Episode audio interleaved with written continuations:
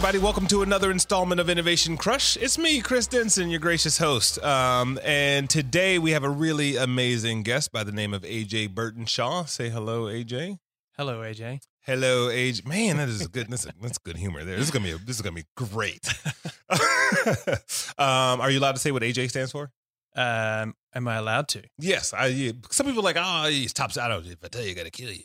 Who cares? I'm gonna tell. Yeah, no, yeah. I tell you, And, and you will kill me. Yeah, like yeah, I will tell you, and I will. It will be the first yeah. death on this podcast, by the way. Yeah, no, look, uh, my name is the same as my my dad's name, so um, we just went with AJ. Um, see, my my name is the same as my mom's name, which is even more embarrassing. People call the house and be like, "Can I speak to Chris?" I'm like, uh, "Hey," and they'd be like, "No, not you." Uh, so that was embarrassing. But um, give us a little bit of the 101, maybe the 90 second version on who AJ Bertenshaw is, professionally speaking, personally speaking. I don't know how. you- Yeah, sure. Well, um, so I'm the founder and CEO of Serato, uh, which uh, I founded with my business partner Steve West uh, back in 1998.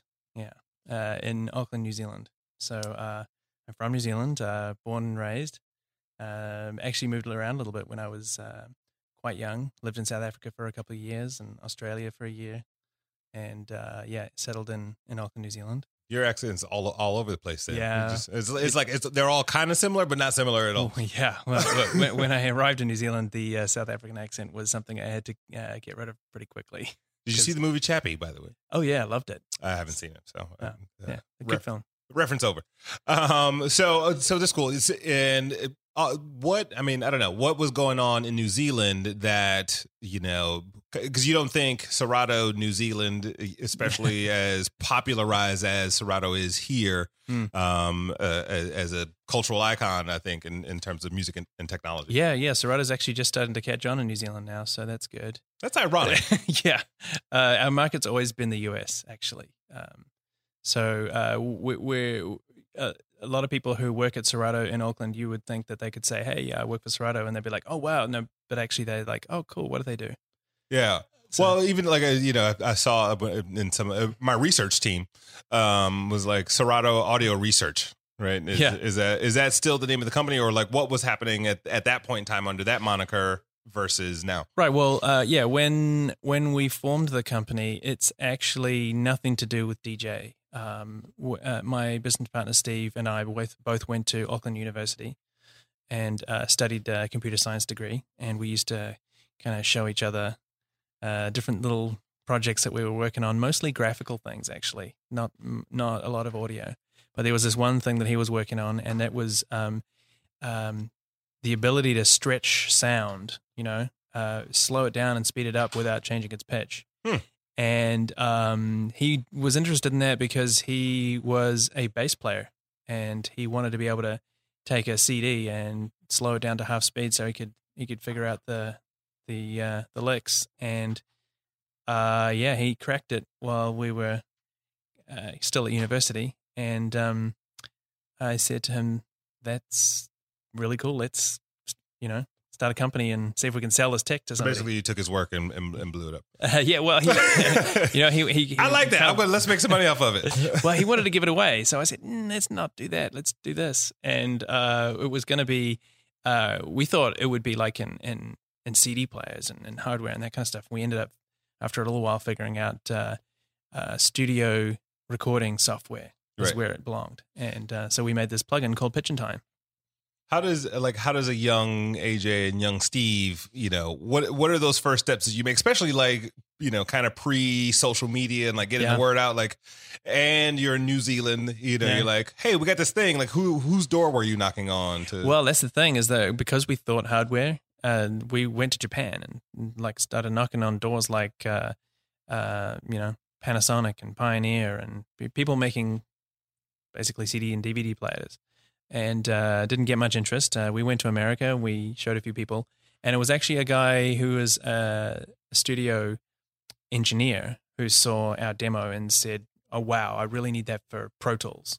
Hmm. Um, and uh, oh, we said, "Oh, cool. What's that?" And he said, "Okay, well, let me tell you about that." So then we went. so and, green. yeah, we we visited uh, the DigiDesign, the makers of Pro Tools at the time, and uh, before they be, uh, merged with Avid, and uh, showed them this thing, and they were super excited.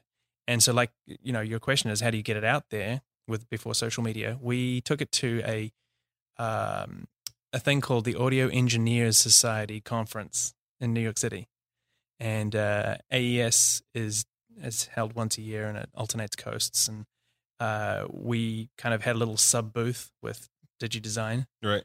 and uh, you know we were uh, blasting money for nothing.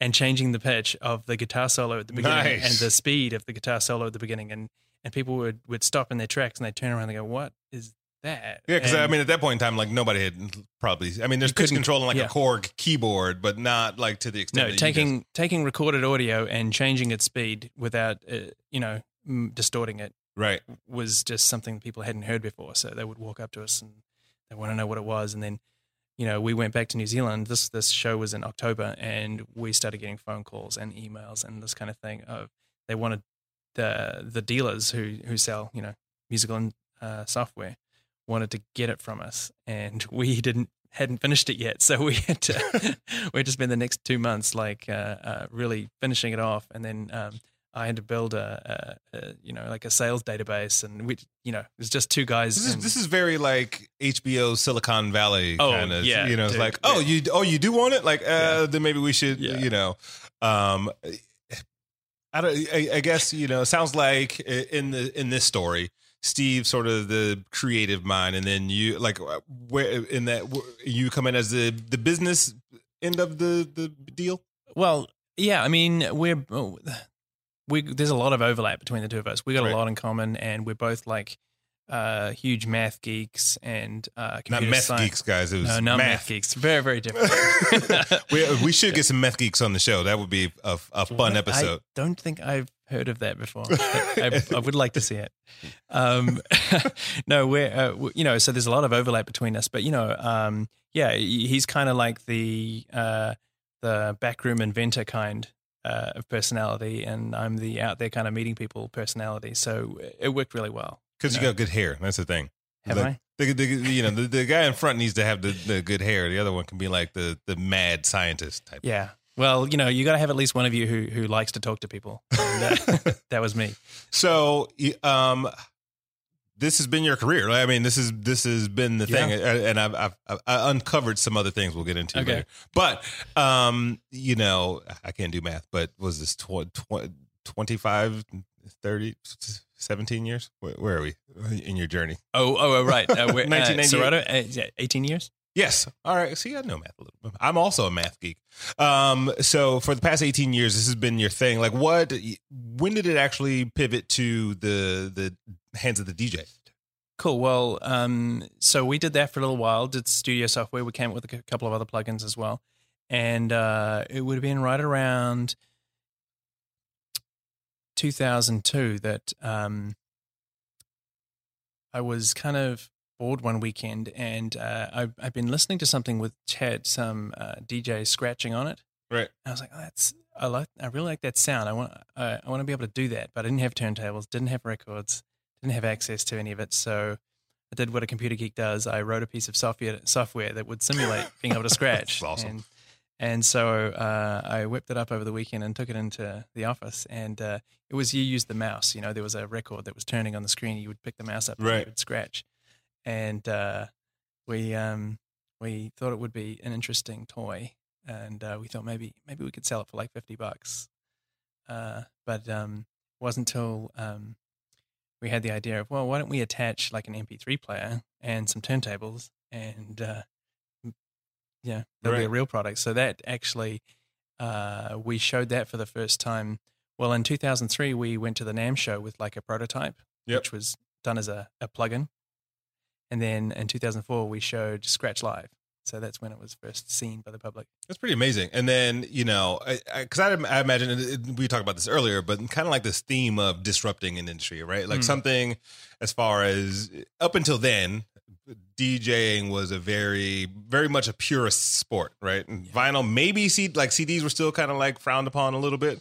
But the vinyl enthusiast was like, no, man, don't mess with my vinyl. But, you know, and I want to put this in perspective for the audience. You know, what is the adoption rate of Serato to date? You mean how many people? Yeah, how many people are using it? Like, Well, I mean, uh, it's yeah, it's difficult because because we give the software away for free. You know, download it on the website, and then you just got to buy the hardware.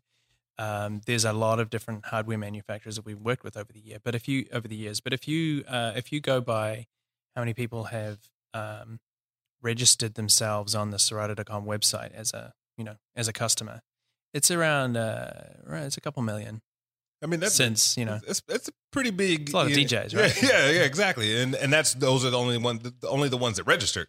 So you know, you think about that. uh, I guess when did you realize it, it caught on? Because you know, and more importantly, I guess what was that conversion mechanism? Because I think you had to play a little bit of I'm I need to convince this audience and this you know this community that this is a better tool than what they've already been using. Yeah, well, back then um, there was another player in the market. Um, if you remember, but Stanton uh, had a piece of software called Final Scratch, and they had a little thing called the Scratch Amp. And so, you know, at the beginning, uh, it was us, little tiny company in New Zealand, and Stanton Magnetics, which uh, um, had a very similar product. And uh, they were doing a lot of marketing and they were spending a lot of money, you know, uh, pushing their product, and we didn't really have the budget for that. So it was definitely word of mouth for Right. us, and uh, we had like a uh, an online forum, which was, you know, I mean, this is before social media again, so it was like you know we we built it uh, Right. and uh, we made it um, so anyone could write to us and to each other, and Right. you know, it's, it's kind of like this is 2004, so it's kind of you know, there were forums and stuff, but it was all, they were all made by the companies like our our one was, and uh, you know, we would we would answer people's questions online. Um, you know, the team we had about four staff. and uh, uh, you know, people would be uh, saying that they had bugs, and we'd be, you know, talking backwards and forwards, and it, it was just kind of like a community that started to build up, Right. And uh, people started to realize that Scratch Live was rock solid, and uh, uh, the other the other piece of software had a lot of issues. You know, people were having a lot of problems with it. So And also, I mean, I think uh, you know, uh, I, I think because of that grassroots beginning, right? Like, hey, you are you, we are talking to the people who created it versus a Yeah. customer service rep, right? yeah, I think that's kind of like the beginnings of where we are now. Like people are used to Twitter, for instance, speaking directly to, Yeah. you know, uh, shout out to Vmoda for these headphones. I posted it on Twitter yesterday that, you know, they gave me some custom headphones and somebody immediately tweeted back like, Hey, I think one of my speakers is blown. Can you guys fix it? And I'm like, first of all, I'm not in this. Secondly, but you know, but th- that idea of access kind of helps build community. Is Yeah. and how did you guys continue to do that? Because I feel like this is like a brand that people feel it, very much an affinity and a closeness to. Yeah. Well, you know, I mean, we we we always try to um, be close to our customers, and uh, that forum that we built back then is still alive today. It's actually really busy. Is it? I, do you use it? I, I do not. I, have, Okay. I have no DJ skills It's- whatsoever. I emceed for a while. I had a DJ company, Okay. and I we did a month in, in Jamaica for spring break. Cool. How about that? That is cool. 2003 though. So All right. it's, little, it's like right when you guys were first launched. Yeah, it was yeah. still. yeah, no. Uh, so, um, you know, obviously we're on social media and Twitter and all that kind of stuff, and uh, you know, um, we we try to listen to what people are saying. Often it's a lot of different things all at once, so we have Right. to, you know, um, uh, try and figure out what it is that we can do for people. But um, yeah, it, it's always for us been about what the people want. So let's fast forward a little bit because that, Yeah. that actually leads me in another direction. Uh, Pyro. Yeah, Tell, tell us what Pyro is, AJ. Pyro. Well, Pyro is uh, Pyro's the the latest thing from Serato. It's uh, uh, it's our consumer music player, uh, but it's it's a music player not like anything else that's out there right now because it, it, it draws on our you know 18 years of experience in uh, building software and uses the technology that we launched the company with the the time stretching uh, plugin, and it also uses uh, the uh, all of our song analysis stuff that we got from our Pro DJ software. So it, it you know, it analyzes the beats and all that kind of stuff, and it lets you choose a bunch of music and it'll mix the songs from one to the other for you. I mean, it's pretty, and I've like I've seen a demo, and it is like it's pretty amazing. And the, I just I was just telling somebody the story of Ginuwine's Pony, which is uh, you know it's probably I, I get a feeling it might be your go to demo song. I've used it a couple of times, and it was just like you know you you kept pressing along the you know along the track, and and, and it was beat matching, right? Like Yeah. there was no skip or Yeah. um how much of I don't know from a design thinking standpoint, right? Like what consumer pain points did you go like, hey, there's Spotify and there's Pandora and there's iTunes, but we need to do this. Well, you know, I, I was I was really trying to address my own pain points, uh, and that is, you know, when you've got friends over, um, and uh, you want to play some music, and um, you don't necessarily have time to sit there on your phone or whatever and, and choose every song. Uh, I just wanted to be really an easy experience, and I also wanted to be seamless and uninterrupted. So the DJ mixing side of it was. Um, uh, was obvious, obviously, because we're Serato and you know we specialize in that kind of thing. But then the way that you playlist the the music was probably the most important uh, feature for me. It's like um, being able to just throw a whole lot of songs in, maybe choose more than one playlist, merge them, you know, shuffle them around, Right. And not have the music stop when you want to change from one playlist to another. You know, you can delete the entire playlist that you're about to to play while a song My, is my pain point is like I'm always running over to the thing because I'm like, oh, this is long so- last song in the mix, and Yeah, like, yeah. I, and I go like run, and I'm too late, and there's like this Yeah. lull of silence in, in the party. Yeah, and so uh, so it solves that in a couple of different ways. Like one, if the if what you've chosen runs out, it just chooses more songs that go with those ones. So you it it never goes to silent. Um, and uh, while you're switching from one playlist to another, or inserting a song that you wanted to hear right now, and you still want to carry on playing the other playlist you were playing, still never interrupts. You know. That's great. Um, and uh, you know, there's twice you've you, first it was Steve's sto- story about like, hey, I want to learn this bass riff, and it was like, and then it was you was like, ah, I hate like. It's interesting that I think from an entrepreneurial standpoint, where you spot uh, your own like I think we're good at pointing out like things we uh, are uncomfortable with. It's another Mm. thing to start a business behind them, yeah. right? um, you know, Only crazy people do that. and, and I mean, what goes into that decision process? Like, what went into the process of like, we are going to launch Pyro, right? What was that thought process? Because it could have been just like, I hate doing this, and thirty parties later, you're doing the same thing. Yeah, well, I mean, obviously now at that point, uh, I'm I'm already like 15 years into owning a so- music software company, so it's not like it's uh, I have to start a whole company to do it. So, Right. Um, the decision making process around that is, you know, uh, you see some pain points, you see a gap in the market, and you see a way that you can fill it uniquely, like no one else can, and it's just like, yeah, we have to do this. Um, so uh, it launched what earlier this year? Uh, yeah, it went worldwide in February. Okay.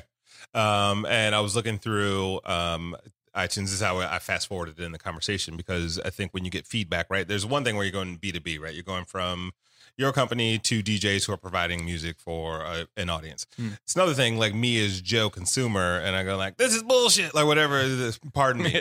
um, my daughter's here, everybody. So now I, I just swore, whatever.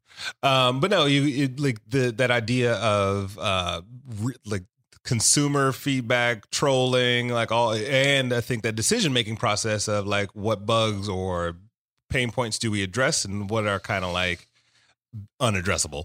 yeah. Um, what's that? What's that like? Is is there a difference? Well, you in- know what? Um, you know, o- over the years that um, our user base has expanded more in that kind of consumer direction as DJing has become a thing that like everyone's doing.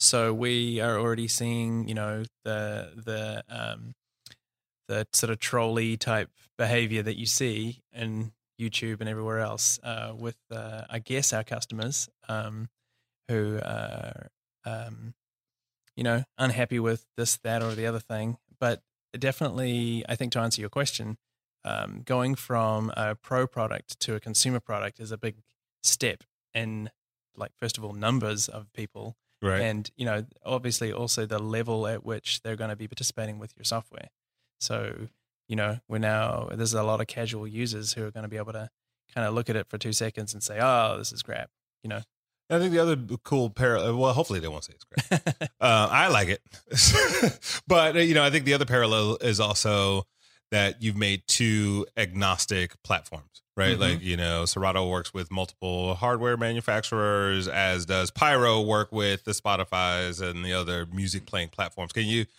you know, explain that democratization strategy? Because I think some people like, hey, we made this thing, you need to buy this thing also in order to make it work. Um, and we want it all, we want all the activity and the traffic and the data on our platform versus like, hey, let's be everybody's friend. We yeah, we like to work with people. You know, um, uh, for us, um, I, the idea of concentrating on what you're good at and letting other companies concentrating concentrate on what they're good at, I think just makes good sense. You know, we don't make hardware, so it makes sense for us to have ten different um, DJ hardware manufacturers. And you know, yeah, we could like get a whole lot of funding and like try and start our own music service, but at the same time, Spotify's already there, you know, and iTunes is already there. Um, so uh, it's it just makes sense to work with other people.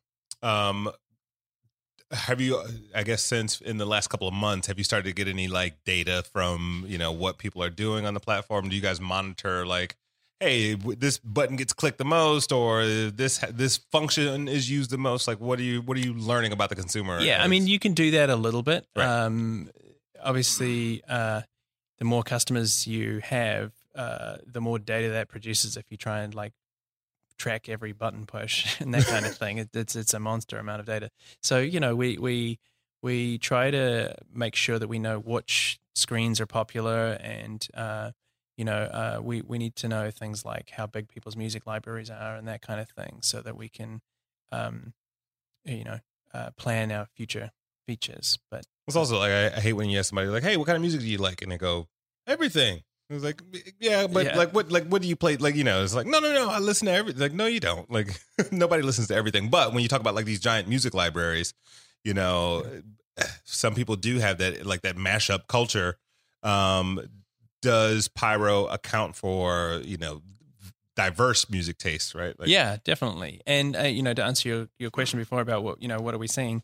Well, uh, people are either, uh, you know, just letting it play and letting it just choose the music and uh, um, and you know, leaning right back, or they're pushing next a lot. One of the two. And uh, you know, it's kind of fun pushing next on on Pyro because it does a does a mix. It's like a And- toy at that point. Yeah. You just kind of like you want to see what happens. Well, yeah, especially when you first get it, it's like, oh, well, uh, I wonder what it's going to sound like mixing this song into this song, and so you Right. spend the whole time, you know, doing mixes. do people like i don't know i, I think there was a thing when the when the record industry first launched and bands were thinking like oh no our career is over. They, they can play our music anywhere. Um, and then lo, lo and behold the music industry or the record industry was the thing that saved them right? It- more pe- people people became rock stars and superstars. Um, in both scenarios i think there's always a, a, a, a serato and pyro um, that there there's a fear that the industry is changing too much. You're giving a little bit too much power to uh, the I'll say the new generation in quotation marks. Sure. Uh, well, you know, I think that um, Serato DJ or Scratch Live, when it was uh, first came out, it did um, what technology always does, and it makes it more accessible to more people. And personally, I like that. I like when technology makes it possible for people who wouldn't have been able to get into something, get into it because you know, for for many years, uh, becoming a DJ was a huge commitment. You know, the the the building up the catalog of music and all that kind of stuff itself was was a huge, um, uh, you know, thing you had to do before you could, you know, be a serious Yeah. DJ. And then uh, stuff like our software came along, and it was all of a sudden people could get all the music they wanted in front of them and have it on vinyl. So, um, the and you know the reason I like that is because, yeah, it does open the door for a whole lot more people who maybe are mediocre, but you also get some genius that never would have been discovered Right. and so that's what I like about it. And um, you know, uh, I think in some ways that Pyro kind of raises the bar for DJing a little bit rather than lowering it because um, if a consumer app can can mix reasonably well, then to become an actual DJ, you're probably going to have to be a little bit better than just a uh, you know an algorithm that is Yeah. mixing two things together. So in some ways, um, you know the um, the kind of bedroom tire kicking DJ who's only going to look at it for three months or so, maybe you know Right. isn't going to do it that much. Well, I think it's you know it's kind of like a, a principle of disruption, right? Is it not only changes the way things are done, but it it boosts the level of um, quality responsibility. I'll say right because you know I I was I worked for the New York Film Academy for a while as their marketing director. And it was right around the time that YouTube was really taking off, Mhm. and it was, you know, it was like, oh, anybody can do this now. I'm a filmmaker too, and and you know you've got millions upon millions upon millions of individual channels right like Yeah. here hey here's my stuff and um but and, and i think it also forced real filmmakers to like oh we need to step our game up right Yeah. because we don't want to lose our bread to to these schmoes Yeah, and I and I really think that once you when when sorry youtube filmmakers i didn't mean to call you schmoes but it's a figure of speech Yeah, well, uh, that, that's that is what YouTube did to the industry, and I think that um, uh, what came out of it is good because the, the the quality stuff still rises to the top, even though there's a lot more Right. other. yeah there's a less less quality Yeah, you know what I mean. And so so and whenever this kind of stuff happens, whenever technology makes things more accessible, you get a, a lot more volume, but you also get a lot more high quality stuff at the top end. um, aside from your success, why do you love technology? I mean, obviously, if you if you started goofing around with tech like as a you know in your teens, Yeah. um, before it was as cool as it is now, and it's still like still becoming cool. Yeah. you know, what was it about? What was it that drew you to it as a I don't know as a as a young AJ? I've always been fascinated with uh, the future and with uh, what's what's possible and you know how things work and all of that kind of thing. Uh, I can't even remember when that began. Um, so I spend most of my day and days daydreaming about the future. Like uh, you know, right now we're sitting here and we're talking about all this great technology that we have right now, but you know, I spend most of my time thinking about um, uh, when AI is going to take over and uh, you know, like the you know how we're going to get um, from New York to uh, New Zealand in you know three hours, that Yeah. kind of thing. You know, like uh, I love thinking about all of that kind of stuff. Um, it won't take you 15 years to do the next thing. What, what, what? I mean, what is on outside of your personal interests or your your interest broadly? But like, Hmm. what's the personal thing that you actually want to tackle? You know, uh, as a as an entrepreneur, who's future oriented. Right. Um, well, I'm actually really fascinated with um, uh, how people learn things and get more intelligent. And uh, I think a lot of people think that your your intelligence level is fixed in life, and you know, there's you know, you, there's the smart people, and then there's the average, and etc. Right. But I actually think um, uh, it's an area that that is under uh, underdeveloped, you know. Uh, and uh, so I'm really fascinated in what is it what is it going to take to uh, find a new way of educating people. And so that doesn't sound like you know tech, like standard tech kind of stuff, but I but I've got some ideas and I really want to um, look more. What are they? So I can write them down and steal them. No, I mean you're absolutely right. You know, I think learning and also like increasing your capacity to learn, uh, like are two you know kind of things that go hand in hand. Like I've been obsessed lately with uh, Brain.fm. Mhm. Um, have you heard of this thing? No. So it's like you answer a few questions, and then it gives you this prescriptive like meditation music. So you can say, "Hey, I'm I, I'm working. I'm on my computer." You choose the focus thing, and then it gives you a prescriptive like background music that doesn't like it's not making you nod your head or like, "Oh, let me turn this up." This, you know, Mm. turn up. Um, and and then for relaxation, if you're about to take a nap for 15 minutes or 45 minutes, and it's it's semi customizable depending on how you answer these questions about Mm. how you behave, and eventually that increases your hopefully you, you know your capacity in some ways to perform to learn. Um, we also had a guest uh, by the name of Walter O'Brien. Um, the show Scorpion. I don't know if you guys get that, uh, but it's this guy's is a, a literal genius, and we we almost got in a debate. I got nervous debating a genius, but um, but about like is your intelligence fixed or not?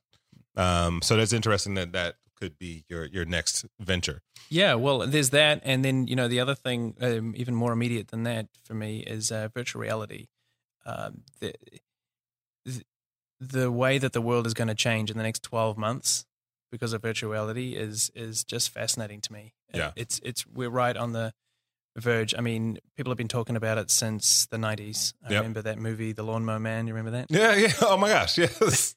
that was a it was a weird movie, but yeah, Yeah, well, that was it when was we, ahead of its time. It, yeah, way ahead of its time. And that was like right when we were just starting to, you know, think about it, and the tech was nowhere near being there. And now the tech is finally there, and um, everything is all going to come out in the next few months. And then for the next twelve months, it's it's you know, it's to me fascinating what's going to happen really really soon with that. Do you believe that we?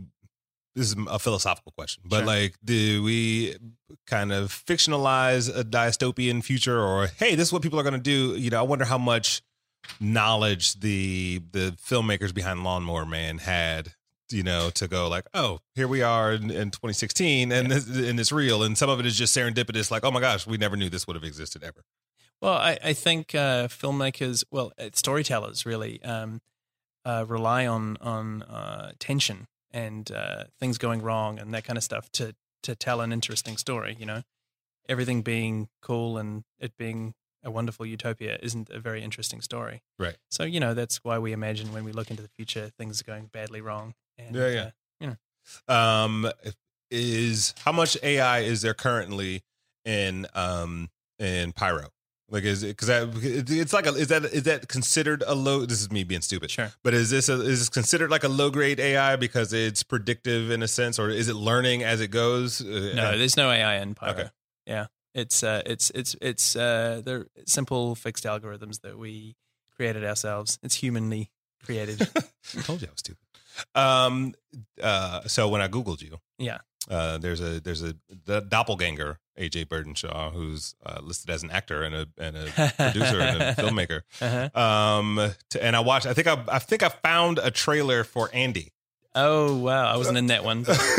but um, tell me about that part of your. Uh, I like this duality. You got the Yeah. tech side, and then you got this super. yeah, Creative so well, that's my, yeah, that's my creative side is uh, is acting. I'm really into it, and um, I've just started a production company with a good friend of mine who um, who I started acting with, and uh, so we've started. Uh, you know, we uh, we've just submitted um, our first short film into a bunch of um, fest- festivals. We just Yeah. got accepted by something in Tokyo, which is cool. oh nice. Um, and uh, yeah, um, Which is ironically where you first went to try to Yeah. sell Serato. Now you now you go now you, it's a film career and you're Yeah, like yeah. I'm going back to We'll try again. Try again. yeah. Um, so yeah, um, I don't know. There's not much to say about it. It's just uh, a passion of mine as well. I mean, how did like when did that start? Was that po- was that post you know launching Serato? Was this like something as a kid or yeah. Uh, probably about ten years ago. Yeah. So you you, go- you you walk around and go like, oh, you know what I want to do? Act. Yeah. Well, that, that that is what happened. Well, um, you know what happened? Uh, I when I turned thirty, I uh, I kind of stepped away a little bit from Serato and wanted to try other things, and uh, that was one of the things I did. Uh, what else was on the list? What was your 30 year old bucket list? Mostly traveling to lots of different places. so, Nice. um, Fell in love with Las Vegas. I, I bet Yeah. that's easy to fall, fall in love with. Um, speaking of milestone years, Yeah. you had this epic uh, birthday party recently. Uh, Uh-huh. you and I have something in common. We both turned 40 recently. Oh yeah. uh, not to put us, either of us on blast, but I just did. um, just retell the story a little bit because it it seemed pretty epic as far as like the the level of production that went into your. You forgot you didn't, you didn't think I remembered this, did you? Uh-huh. And What are we gonna and only about? the only reason be, it's there. Uh, there's articles out there about it. So oh really? yeah, yeah. Uh, yeah, no, we just, you know, uh, it's my 40th, so uh, it's a milestone. We just thought, let's do it, um, do it right. I, I uh, had it in an old theater. So um, there was this theater in, in Auckland that used to be used for raves and dance parties in the 90s. So I knew the people kind of around my age would, would uh, love to have it there. And we, there's not that many events in there these days, and it's it burned down. And so they, they only recently reopened it for events. Oh, nice. and uh, I thought it burned down during your birthday party. That would have No, been no, a, no. a super Quite- epic birthday. a few years ago. and yeah, no, we just had you know uh, people dancing around in fluoro monster suits, and you know, it was it was a good time. A good time. yeah, like- I mean, it, it seemed like there was a lot of theatrics. There's a uh, you had a really cool uh, like tu- tuxedo jacket on. Oh, I was yeah. like, I was like, the j- jacket was epic. um, well, we, all, along your lines, I, my birthday party was not as epic as yours, but I did spend it with uh, Steve Aoki, Right. which I thought was cool. That's cool. Um, uh, you know, so kudos to me. But uh, I, I like to think of or hear about the roster of DJs that have used your product over the years and been champions of it. Um, and uh, I read about Jazzy Jeff and Mhm. you know all these other individuals. You were in a documentary with uh, about DJ AM. Yeah, he Um, was a yeah. huge fan, um, and uh, obviously great DJ. Um, very sad to lose that guy. Oh my gosh, yes. Uh, I remember the day I actually got the text. I was like, uh, I was in Greece, and uh, yeah, it was a bad day. Yeah, that I, I uh, we I got a chance to interview Matt Colon. Um, Yeah. so you know, help start Deckstar, and it's just like that. That had to be a just a painful moment for the industry. Yeah. Period. Oh yeah. Yeah. Um, but but who else is on that roster of sort of? You know, Well, um, if you want to go right back to the beginning when we first showed the prototype at uh, the NAMM show. Uh, A-Trak was one of our Hmm. very first. Uh, it's like beta tester number one, basically. So A-Trak's been a, a huge Serato guy for a long time. Uh, you mentioned already Jazzy Jeff. He was um, he was there uh, pretty early. Uh, Steve Aoki as well. Um, uh, you know, um, we did a few. We did an icon series a little while ago. Um, what's an icon series? that's what we call it. It was just a Oh. series of videos. I uh, see. With, uh, of you know some icons that uh, you know in the industry, and uh, you know Fatboy Slim was on there. It was a cool interview. It was I think that was the first one we did. Um, yeah, and he, you know, there's so many like too many to name.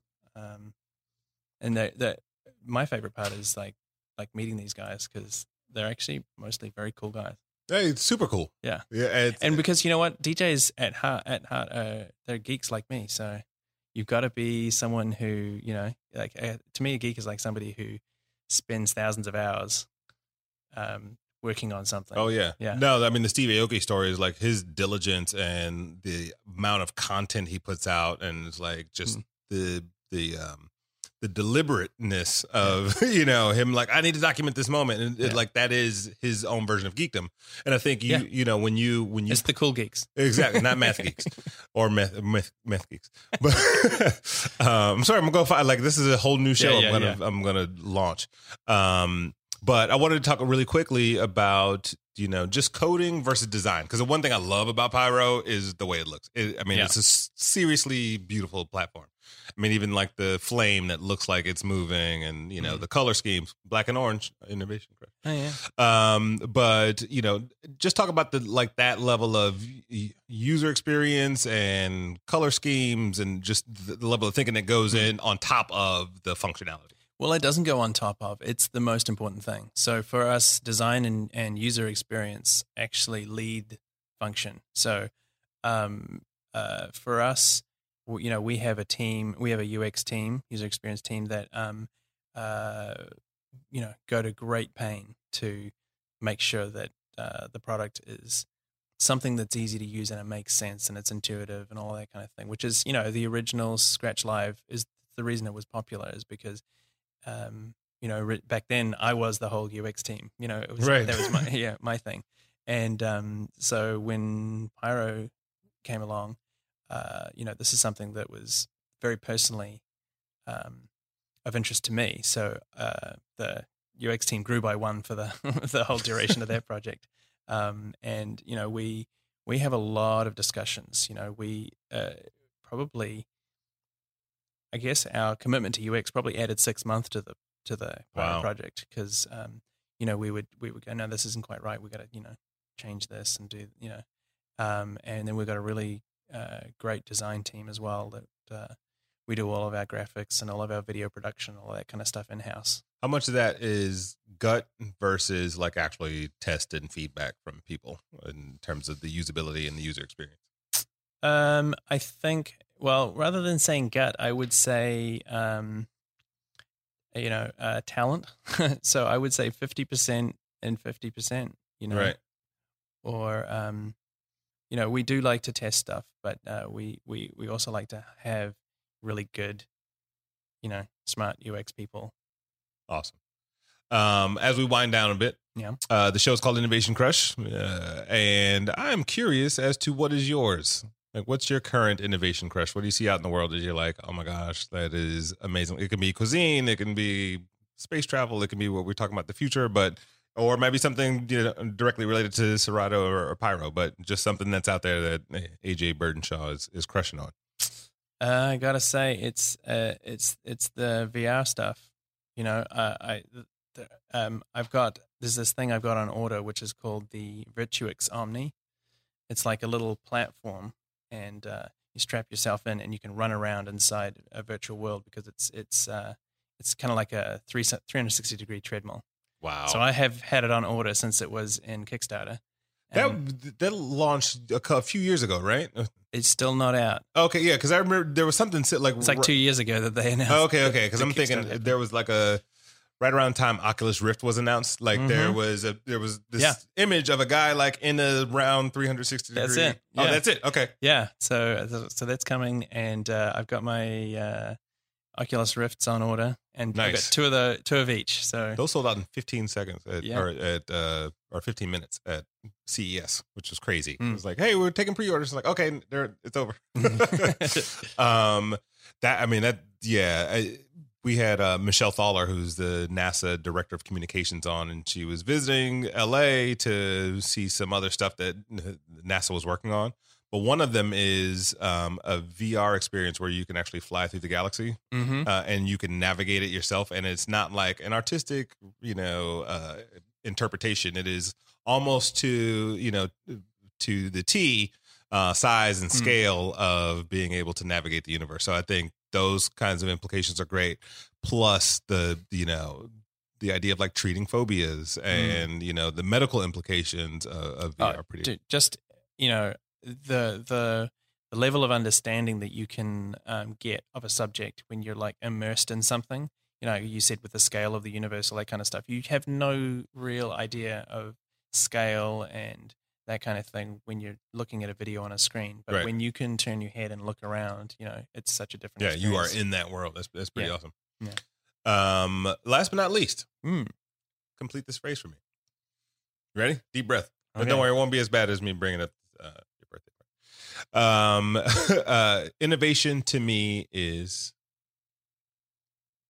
Innovation to me is changing the way people think about the world. awesome. You've done a great job at that.